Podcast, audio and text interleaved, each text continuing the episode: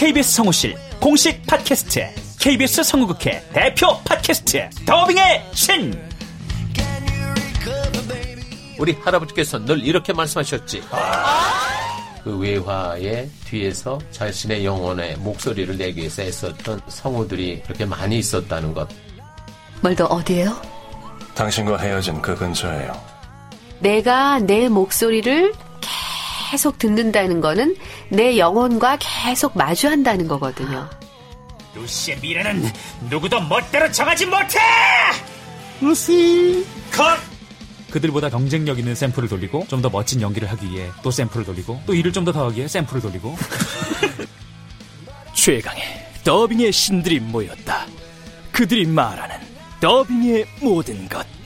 더빙 스타 소환 프로젝트. 더빙의 신. 팟빵 앤 아이튠즈 정치 가능.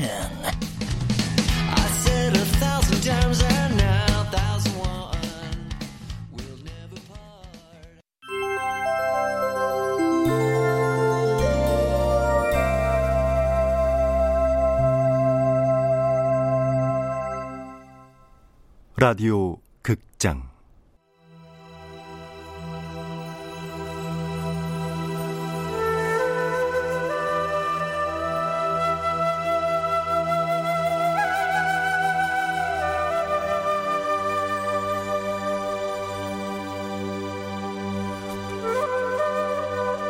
붉은 꽃 나혜석.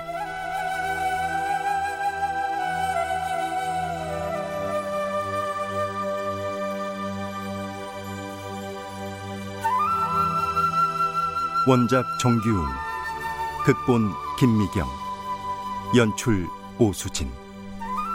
여덟 번째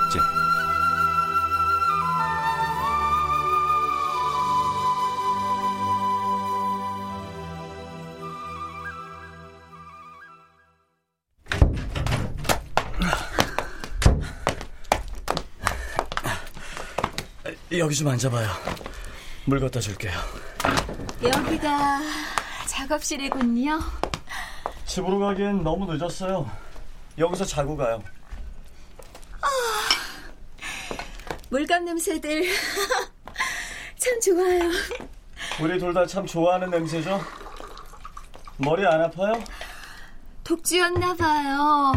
정신은 말짱한데 다리가 휘청이고 어, 속이 울렁거리고 자, 여기 물 마셔요. 고마워요. 난방은 잘 되니까 춥지 않을 겁니다. 그럼 푹 쉬어요. 간이 침대라도 불편하진 않을 거예요. 사토 씨. 예? 여기서 나랑 같이 있어 줄래요? 혼자 있고 싶지 않아요. 그 그건 왜죠? 안 되나요? 난 조선 여인이라서 당신이 일본인이라서 아님 우리가 결혼을 할 사람들이 아니라서 제가 지금 당신의 체온을 원하고 당신이 날 안아주길 원한다고 해도 우리 사이에 안 되는 게 많아서 우린 함께 밤을 보낼 수가 없는 건가요? 그런 거예요? 진정해요, 혜석 씨. 당신은 강한 사람입니다. 아, 그렇지 않아요. 난 못 나빠지고 약한 사람일 뿐인걸요. 혜석 씨. 이리 와. 안아줄게. 고마워요, 사토 씨. 힘들어하는구나. 산다는 게 꼭 싸워야만 하는 건 아닐 텐데. 해서 당신은 대담하고 강하게 보이고 싶었구나. 그래서 더 힘들고 혼자 많이 아팠구나. 오늘은 작은 새처럼 내 둥지를 찾아왔으니 내가 따뜻하게 보듬고 몸을 녹여 돌려보내주리라. 따뜻해요. 혜석 씨.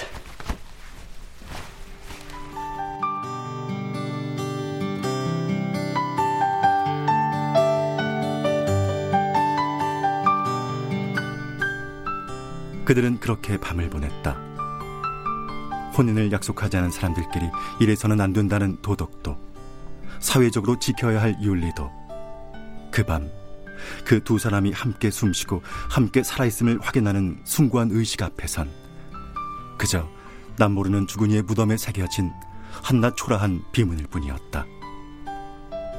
그렇게 사토와 해석은 격정적으로 서로의 몸을 탐하며 그저 살아있음에 감사할 따름이었다. 아무것도 더는 원하는 것이 없었다.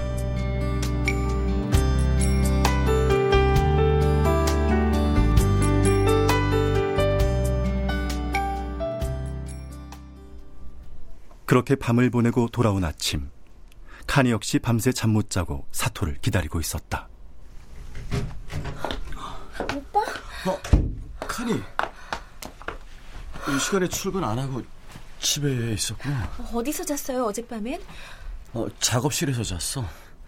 그림 갖다 놓고 그러느라. 다 많이 기다렸어요. 안절부절하면서 전시회장도 다시 가보고 걱정했어.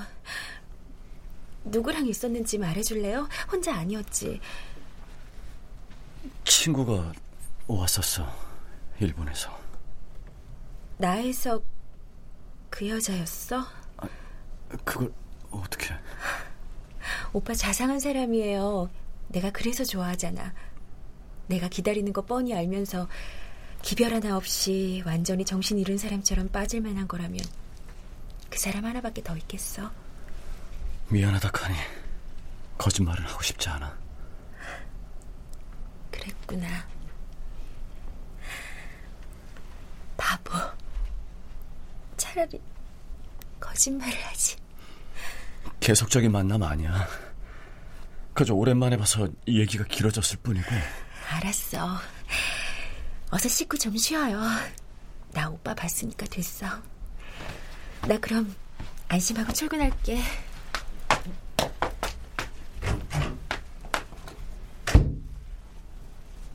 미안해,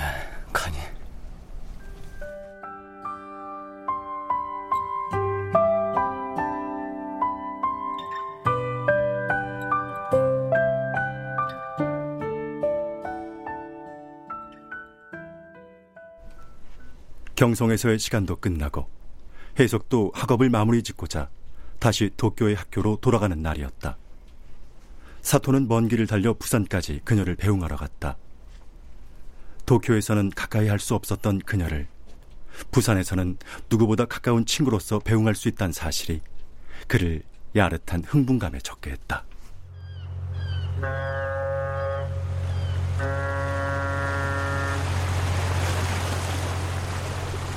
지금 돌아가면 언제나 또 보나. 사토 씨도 객지 생활 너무 오래 한다. 경성에 온 것도 방랑인데 여기서도 가만히 못 있고 또 이렇게 조선 각지를 떠돌아다니잖아. 조선이란 땅 참 매력적이야. 어딜 그리려고 돌아봐도 참 둥글고 따뜻해요. 당분간 여기 부산에서 지낼까봐. 이번에 학교로 돌아가면 인물화보다 풍경화를 그리려고요. 아름다운 조선, 이 땅을 멋지게 그려내고 싶어서. 잘 다녀오고 공부 잘 마치고 돌아와요. 사토 씨도 건강해요. 칸이 그 아가씨 좋은 사람 같던데 너무 마음 아프게 하지 말고. 사랑은 일방적으로 또는 동정으로 하는 게 아니지 않나? 그건 그렇다. 아, 이러니 만나서 둘 다 쿵 하는 인연으로 사랑 시작하는 사람들은 완전히 복받은 거지? 어서 타요. 돌아가면 가끔 연락하고 생사 확인하면서 삽시다. 그래요. 사토상, 늘 고마워요. 나 간다.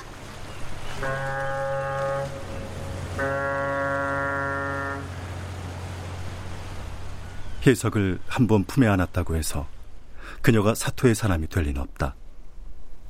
잠자리를 한번 가졌다고 없던 사랑을 만들 그녀도 아니었다. 해석이 사토에게 원했던 건 오로지 한 가지. 그녀의 편이 돼줄 친구를 얻는 것 뿐이었다. 사토는 그렇게 그녀를 일본으로 떠나보내고 더욱 그림에 매달릴 수밖에 없었다. 그것만이 그녀를 연인이 아닌 영원한 친구로 만드는 방법이었기에.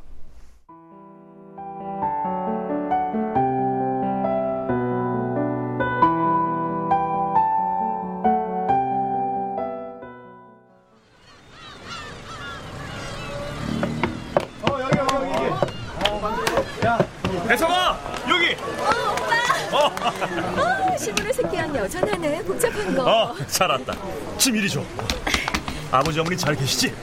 어찌나 이것저것 바리바리 싸주시든지 가져오느라고 혼났어요. 가자 오빠, 나 승구 씨한테 기별해놨어. 거기부터 가봐야 할 것 같아. 배서가 너 정말 알아요. 모두를 아프게 하는 것도 잘 알고. 하지만 무엇보다 지금은 그 사람이 많이 아파. 내가 옆에 있어줘야 하잖아. 아버지가 너 경성으로 부를 때 왜 그랬는지 잊었어? 사람 마음 강제로 바꿀 수 있다고 생각하는 게 잘못이야. 가자 그래 데려다 줄게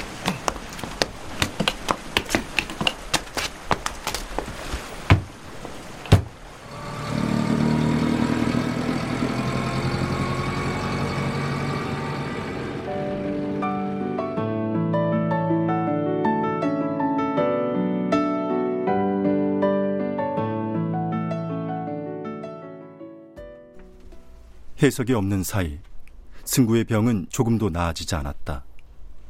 마음이 아프지만 해석으로선 해줄 수 있는 게 없었다. 안타까울 뿐이었다.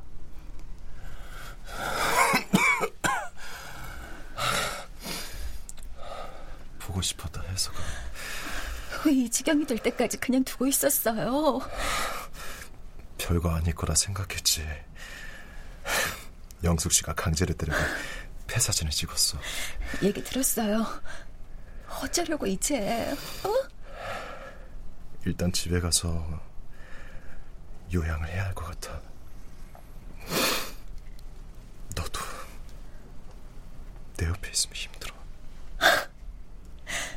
집에서는 감옥처럼 갇혀 있었어요. 오로지 이곳에 돌아와서 당신 만날 희망 속에 살았는데 가야 한다고? 난 여기서 이제 어쩌라고? 당신 없는 도쿄에서 혼자. 고향에 가서 치료하고 몸 좀 수술하고 다시 올게. 꼭. 자기 몸이 얼마나 소중한 건데. 그건 내 몸이란 말이에요. 약속했으면서. 미안해. 피까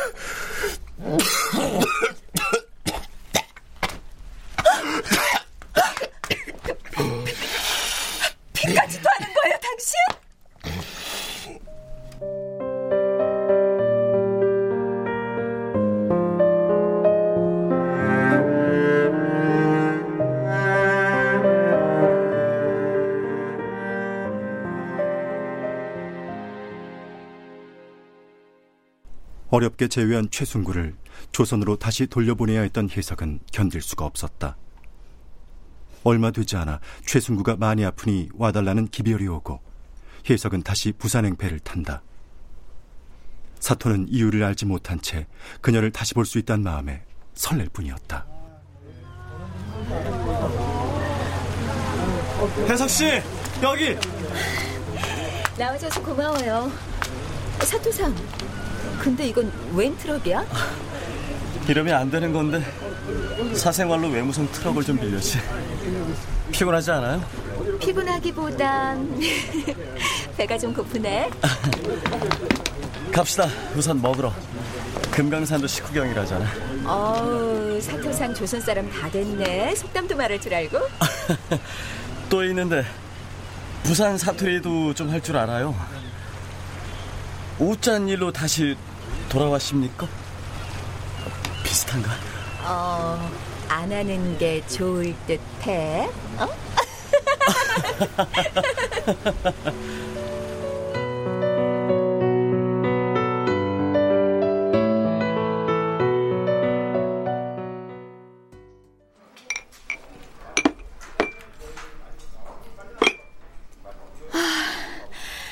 나 너무 허겁지겁 먹었나 봐. 사실 배 탈 때부터 굶었거든. 아, 왜 이렇게 빨리 다시 돌아온 거예요? 승구 씨가 많이 아파서 고향으로 갔어요. 그런데 병이 많이 악화됐는지 얼마 전에 보고 싶다고 와달라고 기별을 했더군요. 아, 오래 살 수 없을지도 모르겠어요. 아니 어쩌다가 나한테 보고 싶다고 약한 소리 할 사람 아닌데 아, 사랑한다면서 보고 싶다는 말을 왜 못하죠? 그게 조선 사람들의 방식인가? 그 사람 옆에 아내가 있잖아요. 그런 거 알면서 그냥 나도 모르게 그 사람에게 빠져들었어. 그 사람의 시를 사랑했지만 그건 그 사람이 좋아서였고 그 사람의 연극이 좋았지만 그건 역시 그 사람에게 내가 미쳐 있었기 때문이었죠. 그럴 수 있는 거 아니야? 영혼을 사랑하고 그 사람의 몸도 사랑하는데 그 사람의 아내가 그 사람의 주인은 아니잖아. 내가 그 사람 뺏어서 가지겠다는 것도 아니고. 그건 위험한 생각이야, 혜석 씨. 당신의 사랑이 누군가에게 큰 상처가 된다면 그건 해설 안 되는 거예요. 내가 그렇게 이성적으로 감정을 컨트롤할 수 있었다면 지금 이 지경이 되진 않았겠죠. 그래서 최승구 씨를 만나러 오느라 무모하게 배를 탄 거야? 차비도 없이? 집에서도 나랑 그 사람이랑 떼어놓으려고 하고 경석 오빠에게도 말할 수가 없었어. 달랑 오는 뱃상만 구해서 온 거예요. 사토시만 믿고. 미안해. 그 사람 집이 어디예요? 고흥? 거긴 차편이 아예 없을 수도 있고 쉽지도 않은 길인데. 걸어서라도 가야지. 가서 한번 봐야지. 날더러 기다리라고 했던 사람인데 오죽하면 와달라고 했겠어요. 트럭이라도 타고 가겠어요? 트럭이요? 관용차라서 말하기 쉽진 않겠지만 기사 구해달라고 힘을 좀 써볼게. 사토 씨, 사토 씨, 나 이 은혜 갚을게요.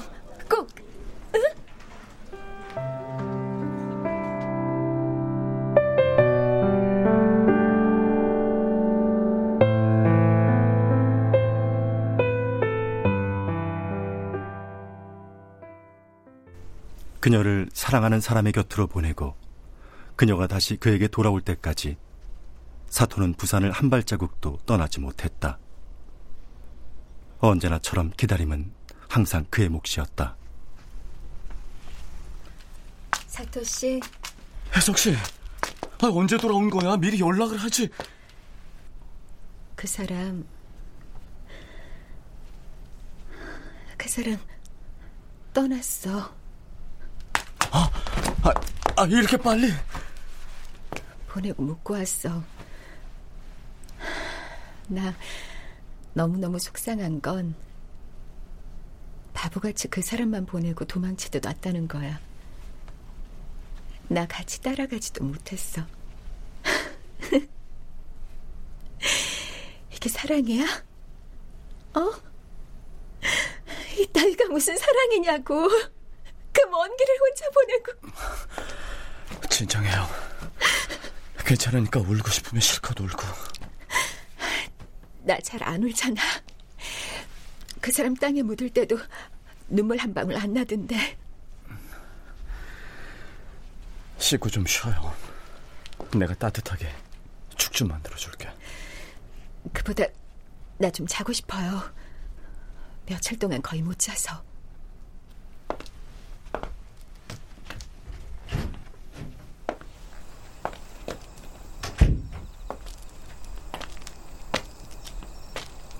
그녀를 다독여 재워놓고 사토는 마당으로 나와 밤하늘을 올려다본다.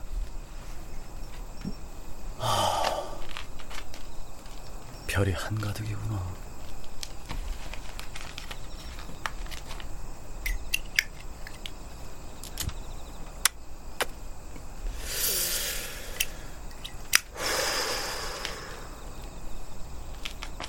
해석이 돌아온 그날 밤 사토 역시 한숨도 잠을 이루지 못했다.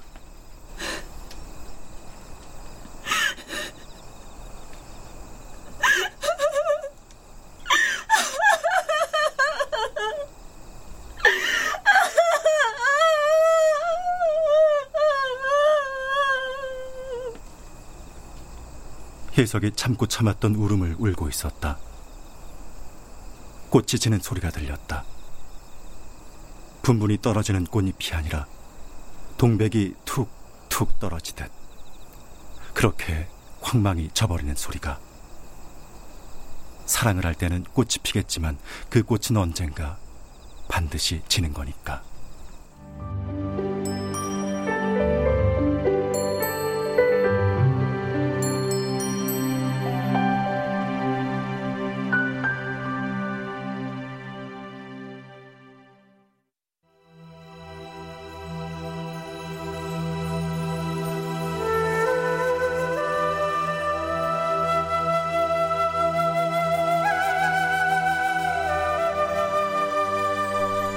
라디오 극장 붉은 꽃 나혜섭 정기용 원작 김미경 극본 오수진 연출로 여덟 번째 시간이었습니다.